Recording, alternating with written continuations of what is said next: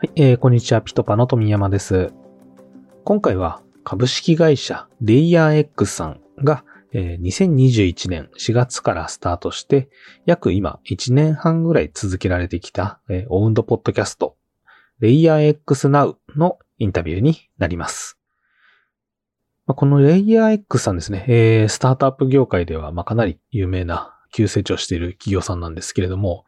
スタートとしては、ブロックチェーン関連の、えー、技術を使った事業をやられていたのですが、途中から少し事業転換を行って、今は、えー、SARS とフィンテックの事業を行う企業さんになっています。まあ、こういったその事業転換を行っている中、企業のブランディングっていうところもですね、意識しながら、えー、様々な形でこう情報発信されているんですけれども、えー、その情報発信の中の一つのツールとして使われているポッドキャスト番組。このポッドキャスト番組自体は今二人でホストを回されているみたいなんですが、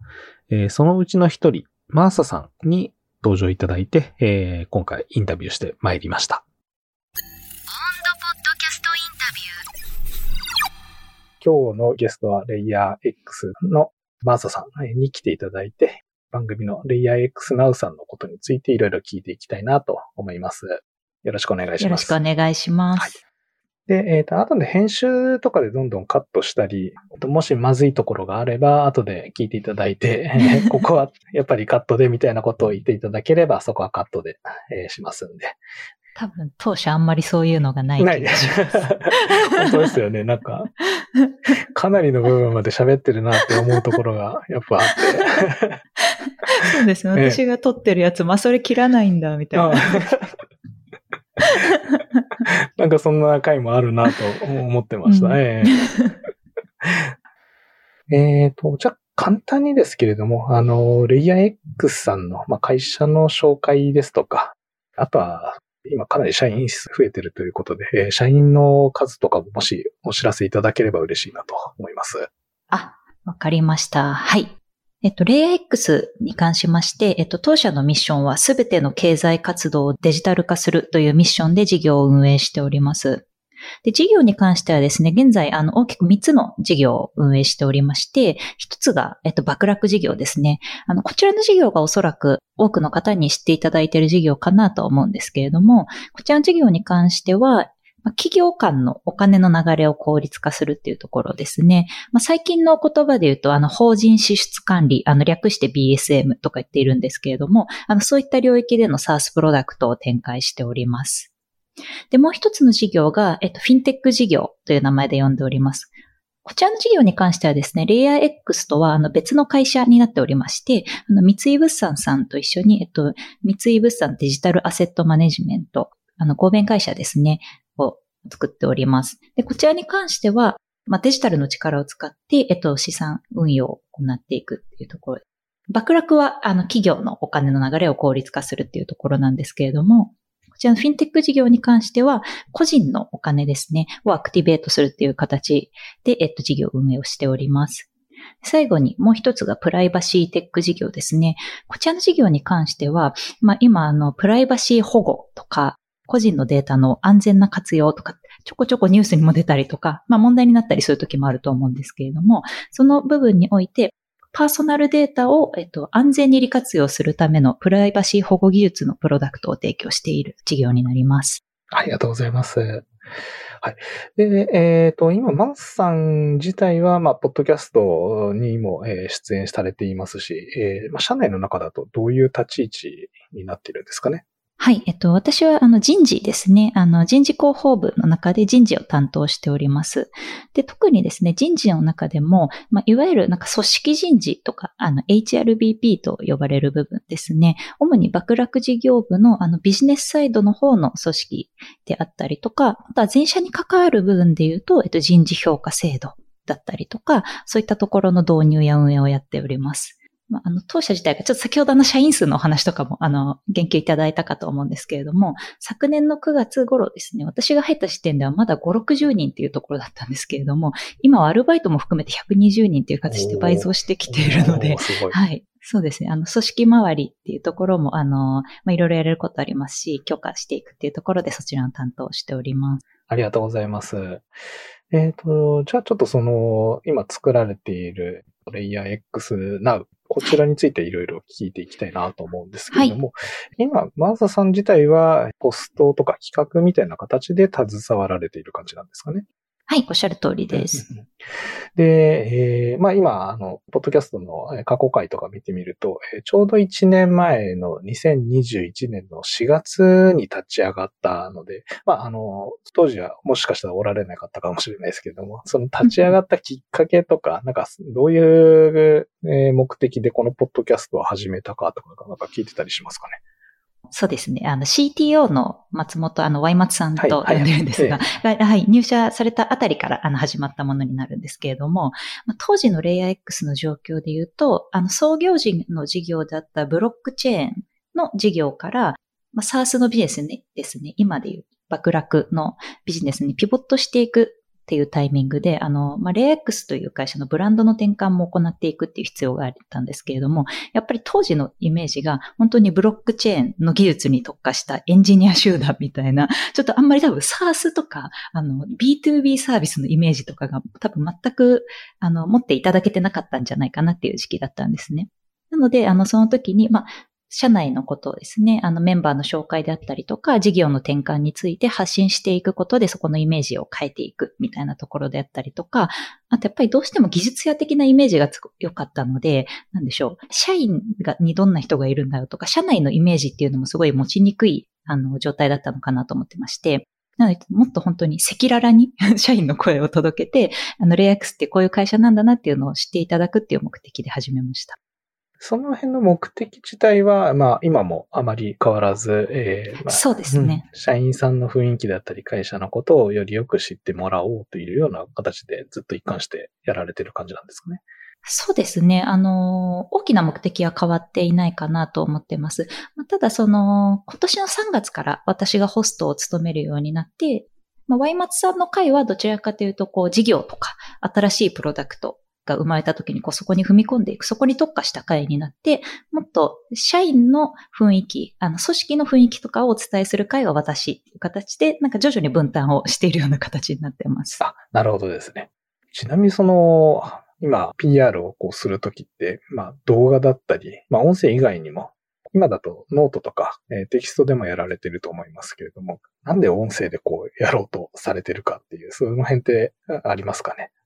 そうですね。まあ、これはちょっと私の意見っていう形にもなってしまうんですけれども、はい。えっと、一番違うのは、温度が伝わるところかなっていうふうに思っています。あの、テキストも当社、あの、結構ノートの発信とかね、社員のブログだったりとかも、あの、積極的にやってはいるんですけれども、やっぱり、あの、テキストで文字で得られる情報っていうのと、ポッドキャストっていう形で、音声で聞くことによって、その、なんだろう、人柄もなんとなく伝わるものがあったりとか、あとはやっぱりテキストだと発信するメンバーが自分で書いてると思うんですけれども、ポッドキャストの場合は最低2人登場人物がいるので、そのやりとりから生まれる、あの、会社の雰囲気とかもより伝わるんじゃないかなと思ってます。ああ、なるほどですね。確かに、一人だけの目線じゃないっていうところは、あの、この音声やってる時のいいところかもしれないですね。まあ、今日のインタビューもそうですけれども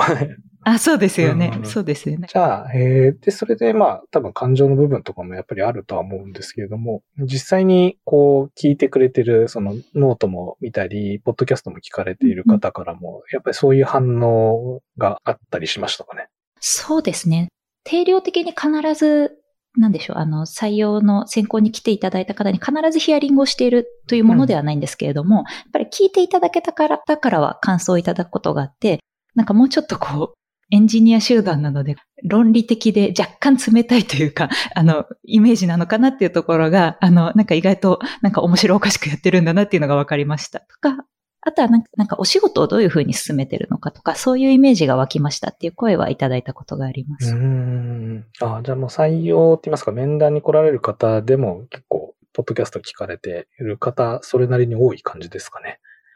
あ、そうですね。言っていらっしゃるかなと思います。特に今ですと、あの、職種ごとの、あの、例えば、セールスのメンバーへのインタビューとか、プロダクトマネージャーへのインタビューとかも行っているので、ぱりご自身が専攻されている職種のものは聞いていただけていることがちょこちょこありますね。ちなみに、えっ、ー、と、まあ、ポッドキャスト今運営されていると思うんですけれども、まあ、やっぱり何何かしらそうコスト的なもの、えー、でかかったりするじゃないですか。インタビューをして、その人の、まあ、お仕事の、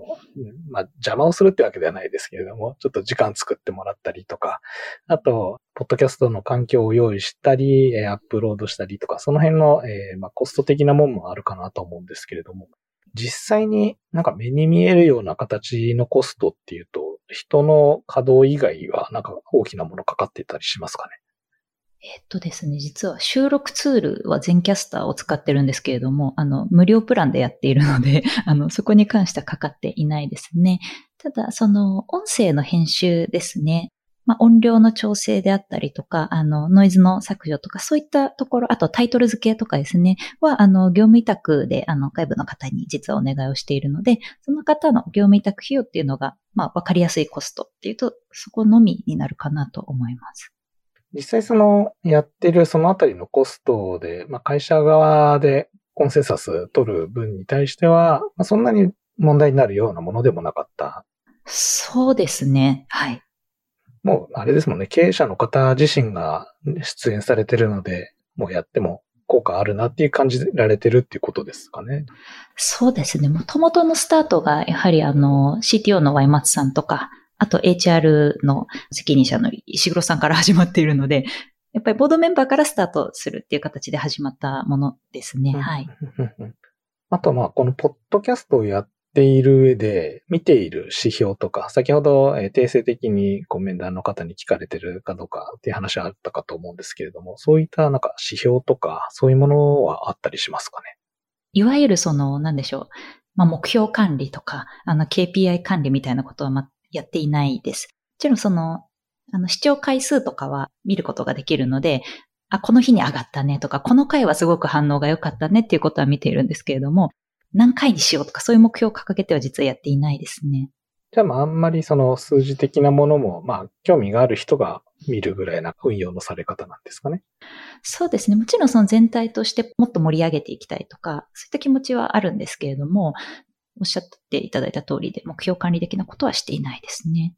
じゃあまあ、あの、やっぱ広報とか PR もそういう科学的な検証って言いますか、数字的なものはなかなか出しづらいところはあるけれども、はい、ただ、その辺重要性っていうのはなんとなく肌身で感じているっていうところが、まあ皆さん共通認識としてあって進めてるというような感じなんですかね。そうですね。採用とか広報っていろんな打ち手があって、ポッドキャストをやったから応募者が5人増えました、10人増えましたって直結やっぱりしづらいものだと思うんですよね。なので、何回視聴してほしいから企画をやろうっていう風に決めてしまうと、なんでしょう、逆にこう、その枠を出れない感じがあるかなと思っていて、どっちかっていうと、こういうことを知ってほしいよねとか、こういう企画やった方が面白いんじゃないから始めるような形になってます。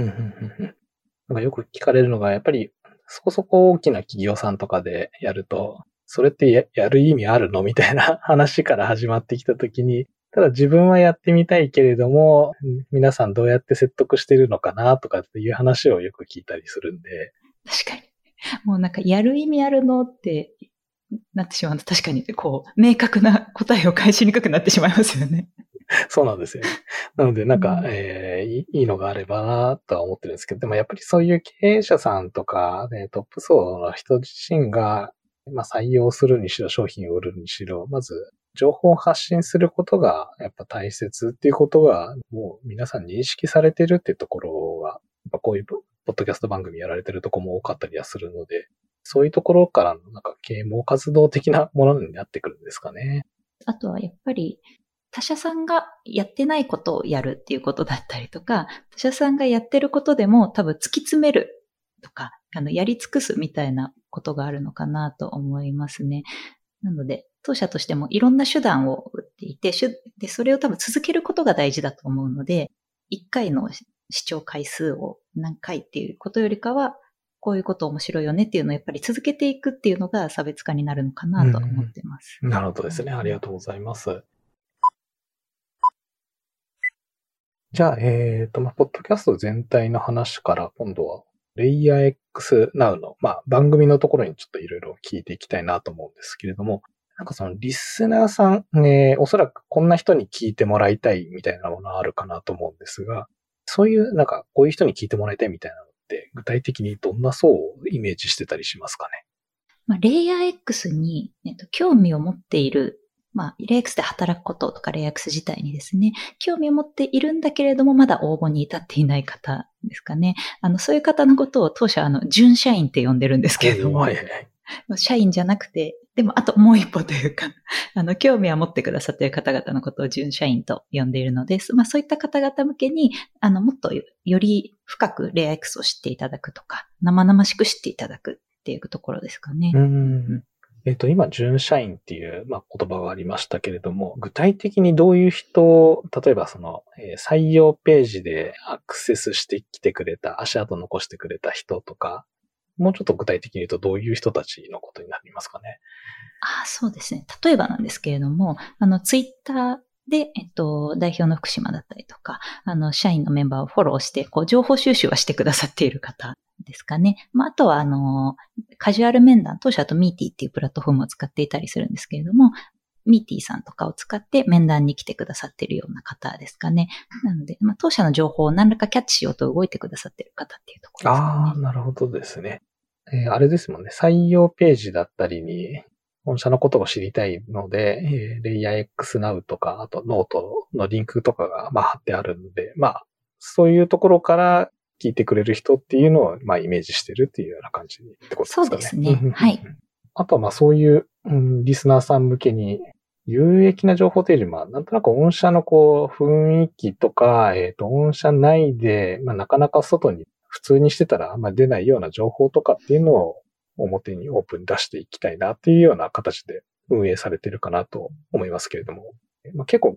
話すパターンとしては、まあ、社員の方をゲストとして呼んで、まあ、質問するような形式で、そのあたり話されてると思うんですが、ちょっと僕も結構聞いてて驚いたんですけど、皆さん話 めちゃめちゃ上手だなと 思ってまして。ありがとうございます。本当になんか、もちろんすごい優秀な方たちって言いますか、タレント揃いな 御社だとは思いますので、えー、そういう話されるのも上手な方もいるのかなと思うんですが、まあ一方でその、マーサさんとか、えー、まあ松さんとかが質問するその質問の内容だったり、ファシリテーションの運び方っていうのもすごい上手だなっていうふうに思いまして、ある程度どういうゲストのチョイスだったり、えー、企画、えー、あるいはその台本っていうんですかね、こう、どのぐらい作り込んでるものか、いやいや全部アドリブだよとかっていうの、もしそのあたり教えてもらえれば。あ、ありがとうございます。はい、まあ、どういう企画をこれから出していこうかみたいなところは、ポッドキャスト運用用のあの、 Slack のチャンネルがあるんですけれども、まあ、その中で、そろそろこういうのやりたいねみたいな、例えばあの、最近ですと、あの、バクラクカードの、あの、サービスが提供になったので、ちょっとそのリリースのタイミングに合わせて、あの、カードのメンバーをあの呼んで、事業立ち上げの裏側とか話そうかみたいな、そういうのは分かりやすく決まっていくと思います。まあ、あと私が担当しているところだと、あの、メンバーの、あの、紹介みたいなところも結構あるので、あの、その時は、対応の優先順位とか、まあ、どんな人がなんでレイア X に入ったかみたいなのをまだ伝えられてない職種から伝えていくみたいなところで決めていく感じになってます。あとはですね、直近あったんですけれども、あの、代表の福島さん、まあ、フッキーさんとかも、たまに案出しをしてくれて、そろそろポッドキャストで若手とかインターメンバーの回を聞きたいな、みたいなのをポロッと書いてくれたりするので、あ、確かにそういえば撮ってなかったね、みたいな感じで、じゃあ次それやろうか、みたいな感じで決まったりもしますね。企画に関してはそのような形になってますね。で、まあ実際の台本みたいなところでいくと、私の場合は次の担当の方が決まったら、その方と事前に、えっと、30分ぐらいですね、ミーティングの時間を設けていて、まあ、誰々さんにお願いする場合だと、フィールドセールスなので、まあ、セールス職の方で、えっと、聞いてもらいたいなと思ってます、みたいな感じのターゲットをざっくり話して、で、あの、まあ、どういうことを伝えると、まあ、同じ職種の方だったりするので、あの、もうちょっと分かってもらえそうですかね、みたいなのをディスカッションして、で、本当簡単に、あの、想定質問を作って、事前にお渡ししておく。っていうぐらいですね。ちょっと少し戻って、えっ、ー、と、企画のところなんですけれども、まあ、そろそろこんなことやりたいな、やってみたいなっていう人っていうのは、どういう、まあ、経営者の方なのか、あるいはその現場の方なのか、マサさんみたいなその人事の方なのかっていうと、どういう方が案出しをしている感じなんですかね？えっとですね、一番多いのはもちろんその運営している、えっと、まあ、ホストをやっている私とワイマツさんっていうのはよく案を出してます。あとは PR と HR を担当している石黒さんですね。も、えっと、案を出しをしてくださいますね。現場メンバーからっていうのはそれほど多くないかもしれないですね。基本的にはそのメンバーで案出しをしてます。まあ大体この話するんだったらこの人かなみたいな、その辺でまあ、社員もだいぶ増えてると思うんですけれども、新しい若手の人を紹介するって時とかに、今、月間だと十数人とか入られてる月もあったりするんですよね。あ、そうですね。よく聞いていただいたんですよ、ポッドキャスト。あの、実は2月が多かったんですよね。はいはい、えっと、ちょっと15とか17ぐらい、人ぐらいだったんですけど、そこから今少し落ち着いていて、かなり月によってブレるんですけれども、まあ、5から10ぐらいの間ですね、今は。その中で、まあ、全員に聞くっていうよりは、まあ、この人に聞きたいな、みたいな、その辺の人のチョイスみたいなのは、なんかどう決めてるとかってあったりします？そうですね。どちらかというと、こう、どういう人にどんな情報を持って帰ってほしいかっていうところから決めて、それに一番これまでのキャリアとか、職種とかがマッチしそうな方っていう形で決めてるんですよね。例えば弊社の場合だと、その、セールスのメンバーであれば、あの、弊社 SARS 型のサービスを提供しているので、まあ、今 SARS の企業でセールスせられてる方ってたくさんいらっしゃると思うんですけど、まあでも SARS の企業も今たくさんあるので、なんかその中でなんでレイヤー X に行くのかとか、いろんな SARS の企業さんがある中でレイヤー X のセールスチームってどういう特色があるのかっていうのを語ってもらえそうなメンバーっていう形で考えて、まあ SARS のセールスでのキャリアがある方、で、マネージャーも経験があって、割とこう俯瞰的に話せる方っていう形で決めたりとか、そういう感じです。じゃあ、えっ、ー、と、まあ、このこと、テーマがあって、このテーマに、まあ、詳しそうだな、話せそうだな、みたいな人を逆に選んでいってるっていう。あ、そうですね、そうですね。はい。その方が近いと思います。変な話なんですけれども、いや、ちょっと出るの厳しいっす、みたいな、そういうのないんですかね。そういえば今のところまだないです。今後あるかもしれないですけど。わかりましたって言ってくれるメンバーが多いです。あそうなんですね。なるほど。それももしかしたら企業文化かもしれないですね。そうですね、うん。もちろん、その人によってね、あの、収録当日すごい緊張してるとかはあったりするんですけど、出ること自体は了解ですって言ってくれるメンバーが多いです。どのぐらい先まで企画決めてたりします？えっとですね、実はそんなに先までは決めてないんですよ。直近の3回分ぐらいですかね、決まってたとしても。あの、結構ですね、私が取る分と、ワイマツさんが取る分で結構もう分けているので、僕の方ではそろそろこれ取りますみたいな共有をワイマツさんからいただきつつ、私も並行で次の3回分ぐらい次誰にお話聞こうかなとかを考えているので、先に取った方のを出すみたいな感じです。でも、そのあたりのバランスがすごいいいんでしょうね。なんか、直近の回少し聞けば、今の御社の状況が大体わかるっていうのが、すごいいい設計だなと思っていて。そうですね。まあ、直近の状況、今のレア X がわかるっていう風にしたいなと思ってるので、そのあたりはちょっとバランスを取ったりしてますね。まあ、あとは、私とワイマスさんが収録を進めている間にも結構現場のメンバーが、あの、デザイナーだけで撮りたいですとかもあったりとかするので、はいはい。ホストに私も山本さんも入らない会とかもあるんですよね。ありますよね。まあ、そういうのも、そういうの取ろうと思ってますって言われたら、あの、スケジュールに入れたりとかしてます。じゃあ、たまにはそういう現場って言いますか、えー、出たいみたいな意見もあったりするってことなんですね。そうですね。もう本当ホストが返さずに、このチームのメンバーでワイワイ話したやつを取りたいと思ってますみたいなのがたまにあります。ああ、なるほど。いいですね。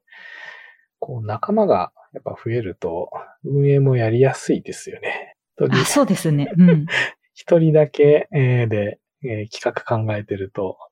楽し、これ楽しいのかいいのかなっていうのが なんとなく詰まってきちゃうのっていうのもあるんで、なんかその企画出す人が、ワイマツさんとマズさんと二人で順番にとかそういうのってすごいいいなと思いましたね。あ、ありがとうございます。確かになんかいうの取ろうかなとかの発案するハードルがすごく低いっていうのは続けやすいポイントかなとは思いますね。うん、そうですよね。は、じゃあまあ、具体的に、えー、前半ではですね、このポッドキャストを始めたきっかけですとか、運用のやり方、えー、企画の作り方などについて聞いてきたんですけれども、えー、後半では、このポッドキャストをやっていて良かったこと、大変だったことなどのお話や、あとは制作についてのこだわりなど、この LayerX Now という番組自体のことについて、えー、さらに深くインタビューしてきましたので、後半エピソード改めてお聞きいただければなと思います。さて、えー、この番組は、ポッドキャストの総合プロデュースを行う株式会社ピトパが、企業が運営する様々なポッドキャスト番組について突撃インタビューをしていく番組です。もしインタビューさせていただける企業様がございましたら、お気軽にご連絡ください。また、ポッドキャスト番組を制作したいとお悩みの場合も、ぜひご相談いただければなと思います。各種お問い合わせについては、番組やエピソードの概要欄のリンク、もしくはピトパのホームページからお問い合わせください。